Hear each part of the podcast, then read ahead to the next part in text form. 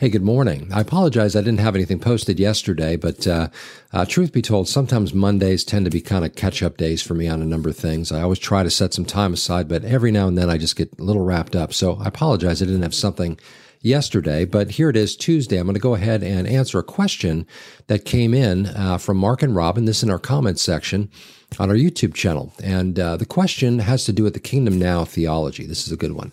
How would you differentiate between our being part of God's kingdom now and not subscribing to a kingdom now theology? I know the Kingdom Now crowd uses this verse to claim Jesus taught us to declare his kingdom is now, and we are to be actively engaged in establishing it. Uh, the verse being uh, uh, uh Matthew 6.10, Your kingdom come, your will be done on earth as it is in heaven. Um, I understand the Daniel teaching and how it shows us the rock uncut by human hands, Jesus, that destroys all earthly kingdoms, and he will establish his kingdom when he returns. That from Daniel chapter 2. However, I find it challenging to help them see that this prayer is for that eventual kingdom to come. Uh, along this line, how do you teach and explain through Scripture that while we are part of God's kingdom, it is not yet established in earth? When Jesus said the kingdom is here and similar things, I know those statements are used to defend the kingdom now perspective. Uh, I feel solid what I believe, yet I want uh, more apologetic tools and scriptures for discussion. Okay. Well, that's that's a great question. That's a great idea to, to make sure that you have a good sense of, of how to respond to this idea. The kingdom now theology, or as it's variously known as um, kingdom dominion theology, um, uh, covenant people, Joel's army, these are different terms that are generally used um, in regard to uh, what the church should be and be known as as we go about the business of, and key word, establishing Christ's kingdom here on earth. Uh, for him to come back and ultimately rule and reign. Now, it is significant that kingdom dominion theology has a number of things associated with it that also lend uh, themselves to some pretty specific criticisms in regard to this whole idea. Um, some of those are things like, um, you know, because Christ lives in us and we have the Spirit of Christ, the, therefore we have the same authority as Christ in all things. Uh, there's really nothing we should not be able to command and bring about in this world in the process of, again, establishing Christ's kingdom. Now, there are a number of fundamental flaws in this. Another one, by the way, in that same regard, is that there's a very uh, clear replacement theology element in Kingdom Now theology. The idea that the promises given to Israel are now inherited by the earth, uh, by the church, I should say, and it is now our job to establish this kingdom. Well, that that's already flawed, um, and so the idea is that the kingdom is the church's kingdom, the Christ's kingdom, but the church is the ultimate focus of it. That's not the case. The kingdom was first a promise to Israel and remains a promise to Israel, uh, and and we'll uh, we'll come back to that in just a moment. But let's start with some of the more basic responses to this. Again, in Daniel chapter two, we'll just turn to it for those who are not so familiar. Just just for a minute, um, we'll read the pertinent passage here. In Daniel chapter 2, Nebuchadnezzar uh, had a dream that he wanted his wise men to interpret for him. Now, he not only wanted the interpretation of the dream, but in order to demonstrate, in order for them to prove themselves as actually being, um, you know, divinely, you know, wise and that kind of thing, he told them that they needed to also tell him what the dream was and then interpret it. And then he would know that they actually had this ability and gift. Well, none of them could do it. And so word got to Daniel and his friends, and, and they basically convinced the, uh, the headmaster to um, you know, to it's probably not the right term, but the leader of the guard in that, uh, under whose authority they were, um, to give them the night to fast and pray, or to pray at least. I guess I don't recall for sure if it was to fast as well, but they wanted the night to go ahead and seek the Lord about it, and um, uh, and then they would give an, uh, the answer. And so um, they were given that time, and Daniel goes before the king, uh, before Nebuchadnezzar, and he tells him not only the interpretation, but prior to that, he gives God glory and says, God alone has the ability to, to give and interpret dreams, and here's your dream. And he lays out the dream for him.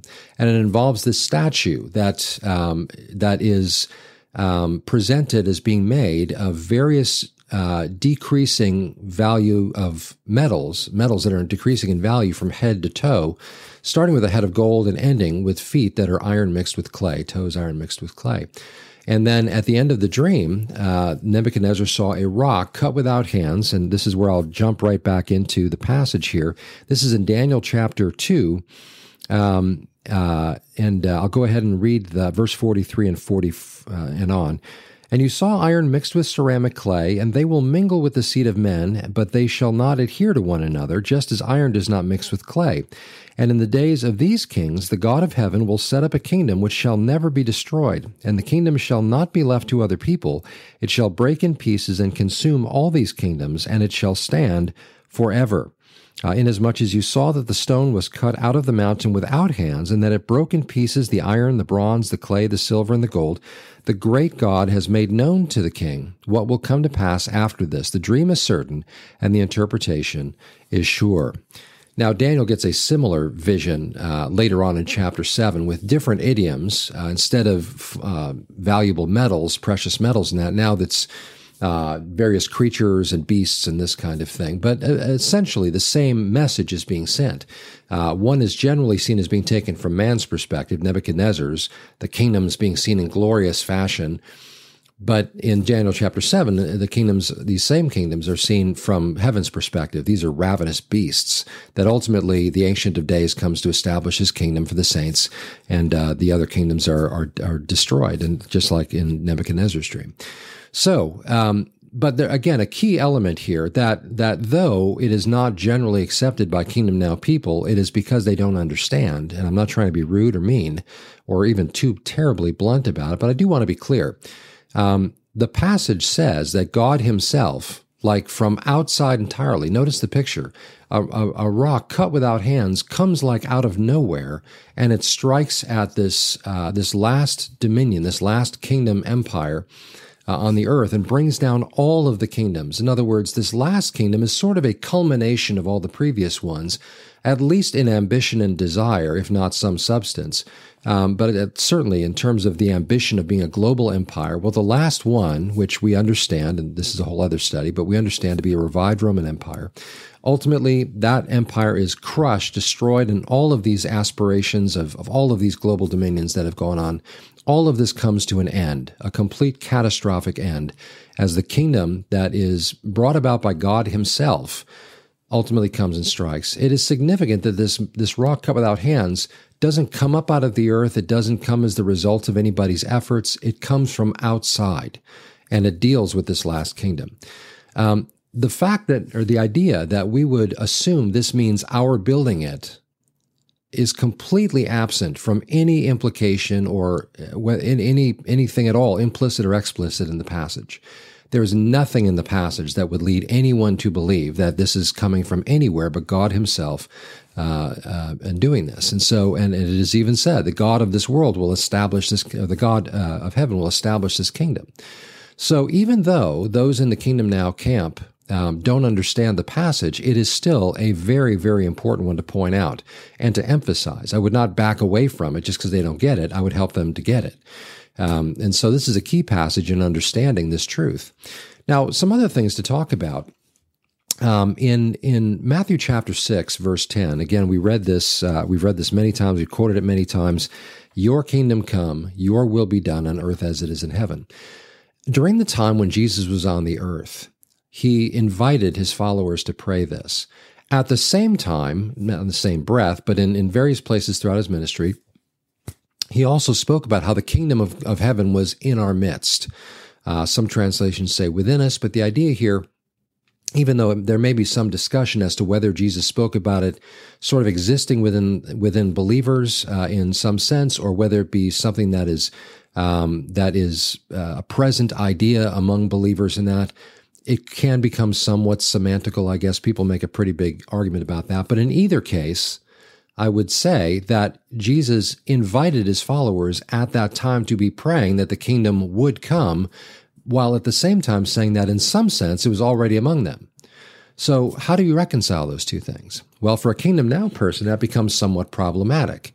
Um, for a non-kingdom now person, well, it can be sort of okay for both in a way, but but for a kingdom now person who believes that our job is to establish the kingdom, uh, Jesus invites us to ask that kingdom to come. Lord, please let your kingdom come. the implication among Kingdom Now people is that we are the instrument through which God does this. Uh, I would suggest, again, from the passage in Daniel, that is not what happens. Not only that, but if we consider the da- passage in Daniel 2, along with the passage in Revelation 19, um, the, you know, Daniel is sort of the apocalyptic revelation literature of the Old Testament. Well, let's look at the one in the New Testament that bears the actual name of the revelation. And in particular, chapter 19. In chapter 19, we see uh, the return of Christ on a white horse and the armies of heaven with him. Let's read the passage starting in verse 11. Now I saw heaven opened, and behold, a white horse, and he who sat on him was called Faithful and True. And in righteousness he judges and makes war. His eyes were like a flame of fire, and on his head were many crowns. He had a name written that no one knew except himself. He was clothed with a robe dipped in blood, and his name was called the Word of God. And the armies of heaven, clothed in fine linen, white and clean, followed him on white horses. Now, this, the armies in heaven here are generally seen as a combination of both the angels that come with him, but also the saints.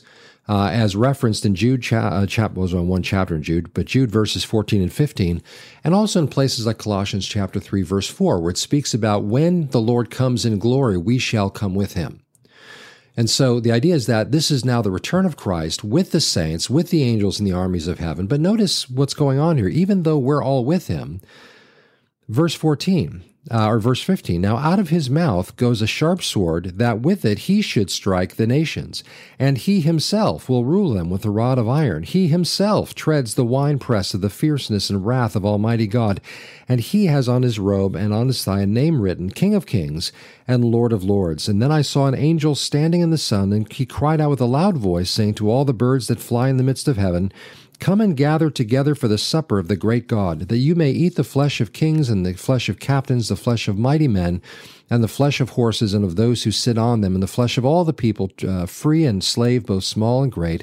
And I saw the beasts, the kings of the earth, and their armies gathered together to make war against him who sat on the horse and against his army.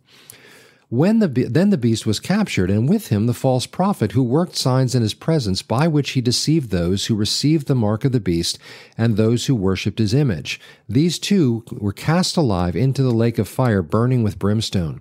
And the rest were killed with the sword which proceeded from the mouth of him who sat on the horse, and all the birds were filled with their flesh. And I'm going to read into chapter 20 here as well, because there's a, a point I want to get to here. Then I saw an angel coming down from heaven, having a key to the bottomless pit and a great chain in his hand. And he laid hold of the dragon, that serpent of old, who is the devil and Satan, and bound him for a thousand years. And he cast him into the bottomless pit, and shut him up, and set a seal on him, so that he should deceive the nations no more, till the thousand years were finished. But after these things, he must be released for a little time. This comes after the millennium, then. What was described leads up to the millennial kingdom that we'll now read about, but his release, as just mentioned, will come after the millennium. Then I saw thrones, verse 4, and they sat on them, and judgment was committed to them. Then I saw the souls of those who'd been beheaded for their witness to Jesus and for the word of God, who had not worshipped the beast or his image, and had not received his mark on their foreheads or on their hands, and they lived and reigned with Christ for a thousand years. But the rest of the dead did not live again until the thousand years were finished. This is the first resurrection. Blessed and holy is he who has part in the first resurrection. Over such the second death has no power, but they shall be priests of God and of Christ, and shall reign with him a thousand years. Now, a couple of things come up here. First of all, notice the very dramatic um, entrance of Christ vanquishing all of his foes. There's no mention of the armies of heaven fighting with him, having any real effect or impact. We're just sort of there to watch. Uh, or at least it would appear. There's there's no mention of our engaging in the battle. There's no mention of the angels coming and wiping them out. There is instead mention of Christ, and simply by the word of his mouth, putting down all of those who have stood against him at his coming. This is why in Psalm 2 it speaks about him who sits in the heaven laughing at the absurdity of the nations gathering and raging against Christ and his coming. Um, and so, not only that, but when it comes to even the Antichrist and the false prophet, Christ himself vanish, vanquishes them and casts them into the lake of fire. They don't even go to the judgment seat, they just go directly into hell. And so, there does not appear to be anything about Jesus returning to a kingdom that has been established and waiting for him. There does not even appear to be any element at which we're helping him win this battle. He just takes care of business.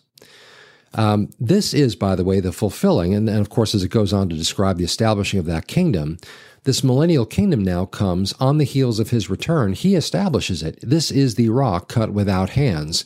Ultimately, uh, the, God Himself establishing this kingdom. Notice also that there is mention of those who did not take the mark of the beast and paid with their lives during the tribulation period, those who were beheaded for the Lamb and for his testimony. Um, there does not appear to be, in the moments leading up to Christ's return, any indication that the kingdom has been established for him to return to. Instead, what we see in the book of Revelation and what we seriously see described any time this period of time is described is a time of God's judgment on the earth, of, uh, uh, of, of Him taking care of business during this tribulation period. The first three and a half years under this you know, man made utopian sort of uh, world under the Antichrist. But then ultimately, as he begins to um, um, bring persecution upon the Jews and upon uh, those who won't uh, take his mark in that, we begin to see these judgments of God coming upon the earth. Uh, by the way, just as a insertion here, I believe that the wrath of God starts particularly when Christ breaks the seal and allows the Antichrist then to go forth and conquer in his seeming peaceful fashion. We see the far greater judgments coming in the uh, in the trumpets and the bowls and all this kind of thing. Um, but I would argue that the actual wrath begins at the very beginning of this tribulation period, the beginning of the seven years. But when we see this period of time described, we don't get the impression this is any kind of a kingdom of God being established. It's a kingdom of Antichrist being established and then thrown down. So there's no point during this entire thing where we see anything indi- and, and again, this is not just Revelation, but in Daniel, we don't get any indication. Uh, in any other place that we see uh, the time leading up to the establishing of the kingdom, there's never a sense given that the church is somehow triumphant in this age and bringing about the kingdom of God, and then Jesus will come and rule and reign over it. Um, it is exactly the opposite. Um, it is a time of, uh, of, of terrible wickedness and deception. Uh, Matthew 24, there's, you know, which I believe is speaking to Israel. I don't think the church is present in that passage at all. Um, but um, during that time, as Jesus describes it, it is not seen as a time where there is any establishing of kingdoms.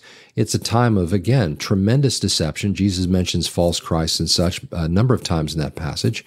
Um, there is uh, speak of the Jews fleeing during that time. It's it's there's there's no biblical reason to believe uh, from the text itself that we have any part in establishing the kingdom.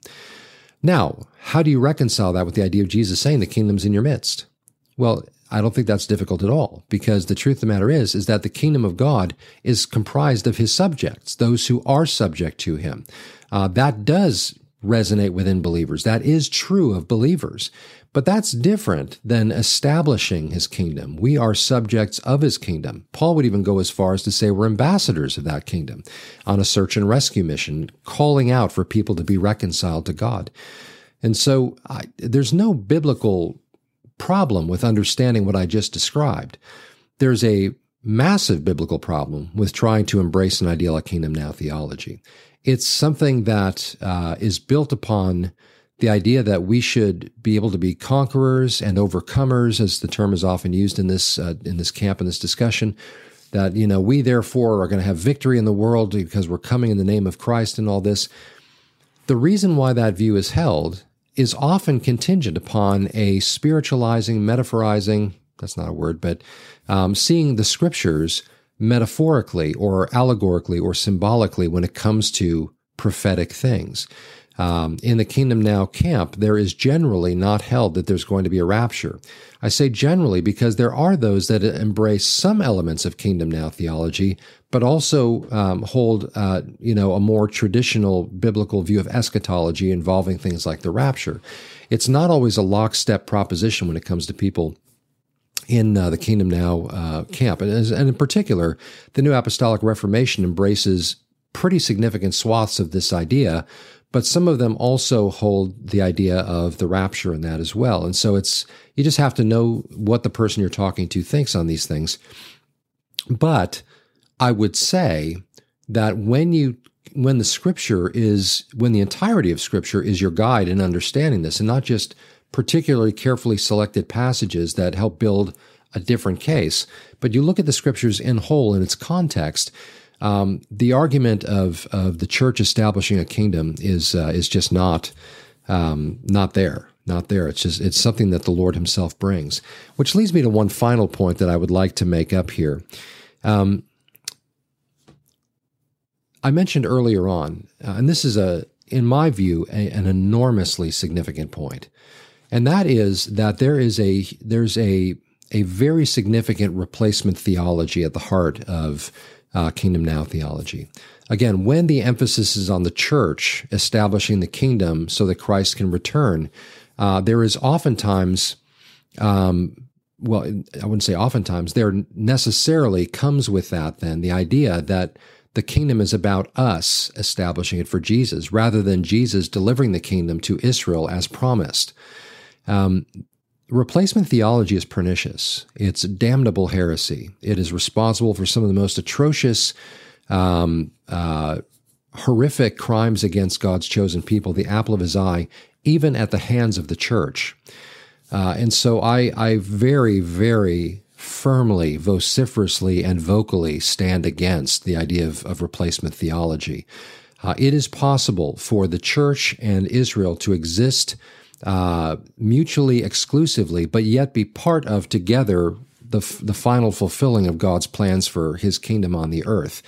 Uh, in fact, the church does rule and reign with Christ. Again, the two groups that are mentioned in Revelation 19 and 20, there is the group that came with Christ that sits on thrones and rules and reigns, and there is also those who were persecuted and, and, and died during the tribulation period, who also will then rule and reign with Christ for a thousand years. So there, uh, and and and by and large, many of those who ultimately are persecuted and killed for their faith during the tribulation period, many of those are Israel. Uh, those who are persecuted by Antichrist and chased off into the wilderness, as we see in Revelation 12. Uh, not all of them, Gentiles will come to Christ during that time too, but we will see a large swath of, of Jews, um, uh, a remnant, if Zechariah 13 is to be understood this way, the idea of that a remnant ultimately enters into the kingdom, uh, the millennium in that. But, um, but the idea of replacing Israel is something the Bible knows nothing about. And I'm, I'm not going to back on that, back down on that. That is a biblical truth. The Bible knows nothing of the church being replaced or the Israel being replaced by the church.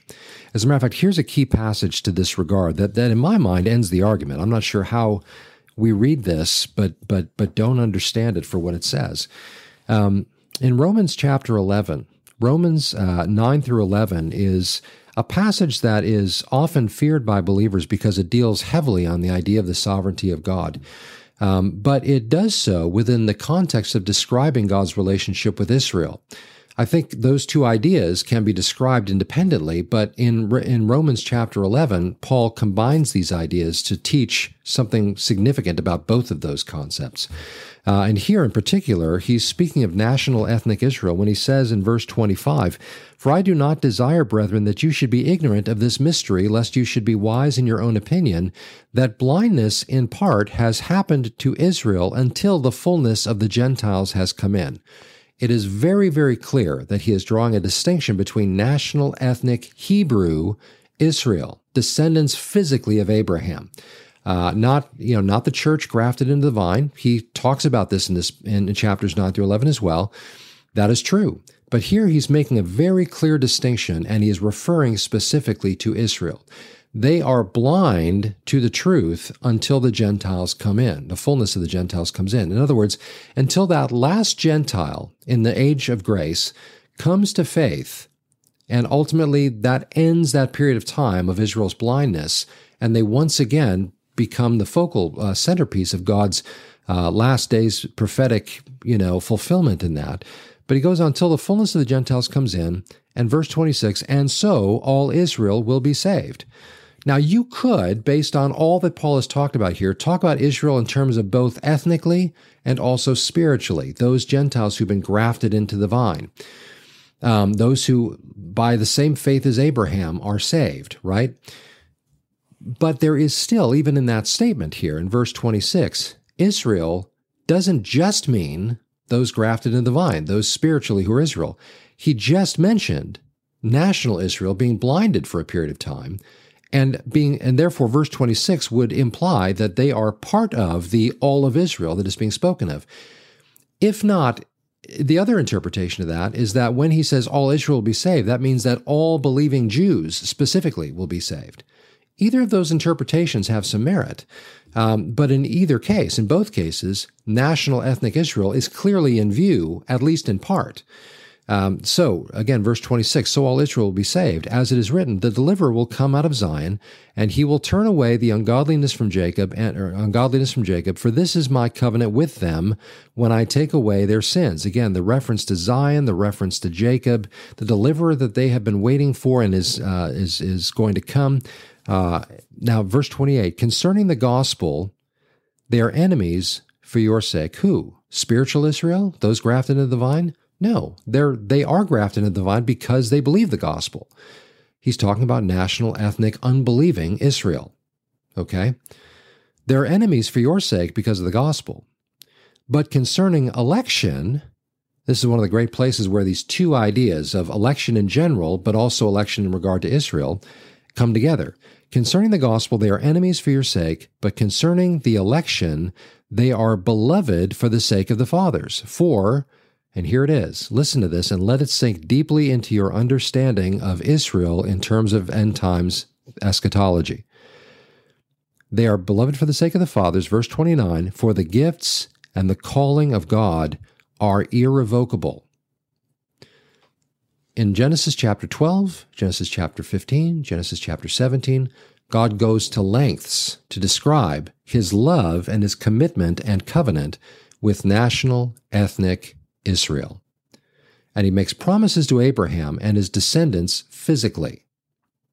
Now, of course, we understand that also extends spiritually to those who, with the same faith as Abraham, come to believe, right? But he is talking about national ethnic Israel.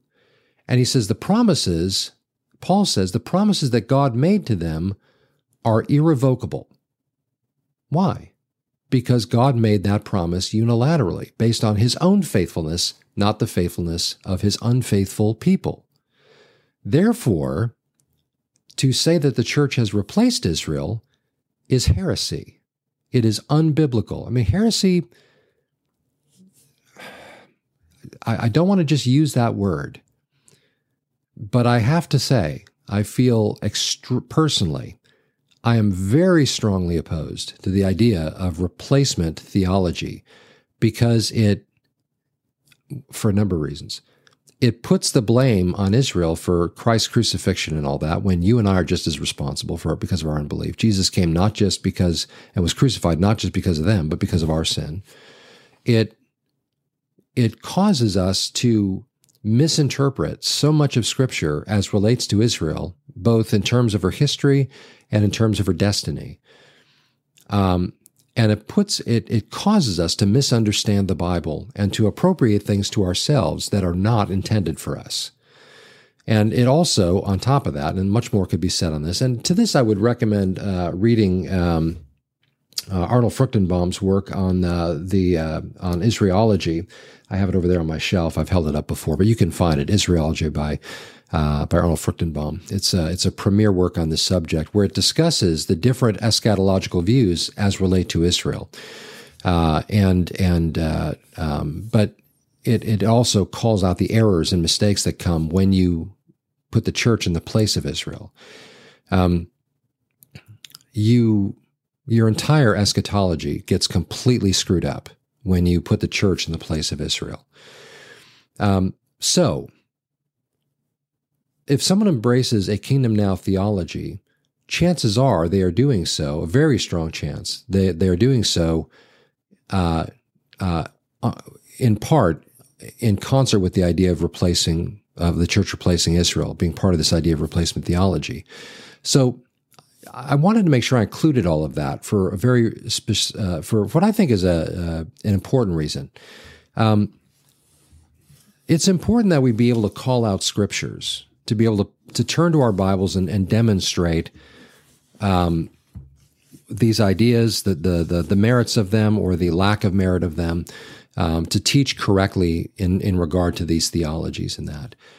But it's also important, I would say equally as important, to not just have a Bible verse to bring out, but to have a, a larger comprehensive view of the why and the ins and outs of the theology itself. Um, it can just be tit for tat on Bible verses back and forth. And if they end up fi- just remembering a few more than you do, it sounds like their view's right and yours is wrong. Have as many in your back pocket as you can in this regard, but also understand how they synthesize into a perspective, into a into a you know uh, uh, an element of theology that is um, that is able to be expressed in more than just saying a Bible verse. It's not a competition of Bible verses. It is a matter of understanding the fuller theology of it. Uh, Kingdom Now theology is a false theology. It is a misguided theology that has misled many, many people and has affected them in far more ways than just eschatology. There's also in that whole thing a whole problem with the whole idea of prophets and apostles and modern day prophets and apostles that speak authoritatively in that. Well, the things that they're saying, quote unquote, authoritatively are standing, as we've already hopefully demonstrated to some degree, uh, albeit, you know, indirectly, um, are speaking, are, are, they're saying things that are, that contradict the clear teaching of Scripture uh, in, in a number of ways. And so this is not just like a peripheral theology. This is a dangerous theology. And I would say that you would do well to help your friend uh, or anyone you know that, uh, that is in this theology to, to, to not um, to not remain in it, but to rather become a far more um, consistent student of Scripture. And I don't say that in an insulting way. I don't mean to sound belittling in that regard. Um, but this is one of those topics that we should understand far better than we typically do because it is something that is being embraced by more and more people. Uh, again, the New Apostolic Reformation is one of those movements that, in in in many respects, adopts significant parts of this theology and does so um, to the damage of those who follow them. And so uh, I, th- I, think this is an important one. So I want to make sure we addressed it today. I hope that helps uh, Mark and Robin a little bit. Um, if there are more specific questions that any of you might have on that topic, I'm glad to do my best to try and answer those for you if you like. You can share them in our comment section. Uh, you can email me at info at calvarychapelfranklin.com. And um, uh, speaking of Romans 9 through 11, we a couple months ago now, I think was the last time we were actually in Romans, and we ended up a few verses into Romans 9. We are about to step into what is one of the most um, uh, one of the biggest reasons why people fear Romans 9 through 11. Uh, and uh, and so, but we're going to come at it head on and uh, and and begin to address that again in, in the coming days. I'm I might even be tomorrow, or the next day. I, I really don't want to be away from it as long as we've been, but um, just I find myself answering questions and the holidays and those kinds of things. So I, I just want to make sure we get back to it. So I'm going to plan to do that uh, in the next uh, couple days, hopefully, God willing. So, all right. Well, thanks for watching. Thanks for listening, and um, and may the Lord bless you and keep you and make His face shine upon you be gracious to you and give you peace forever. And Father, we do pray that you would help us to be students of theology. This isn't just something for pastors, not just something for prophecy nerds and that kind of thing, but rather instead, this is something all believers should endeavor to undertake an understanding of our faith, being able to understand it well enough to where ideas that sound similar but actually are quite different. Uh, can be distinguished and can be biblically discerned and and uh, and can be spoken to uh, in doing so, like Timothy, uh, like uh, Paul told Timothy, you know, and uh, pour yourself into the doctrine and such, and and and and be faithful to it. For in doing so, you'll save both yourself and your hearers. And so, Father, we want to be wise in terms of our theology that we might spare others the anguish of having gone down roads that lead to, oftentimes, frankly, shipwreck. And so, just pray that Father, we would do so with with kindness and gentleness and respect and love at the heart of it that uh, all of our words be seasoned with grace, that, uh, Father, we would um, recognize that um, there's no room for arrogance here, but rather instead we just want to make sure that we understand our theology and can help others to understand it as well. Uh, for their own benefit and ultimately, most of all, for your glory. So thank you, Father. We ask all this in Jesus' name. Amen.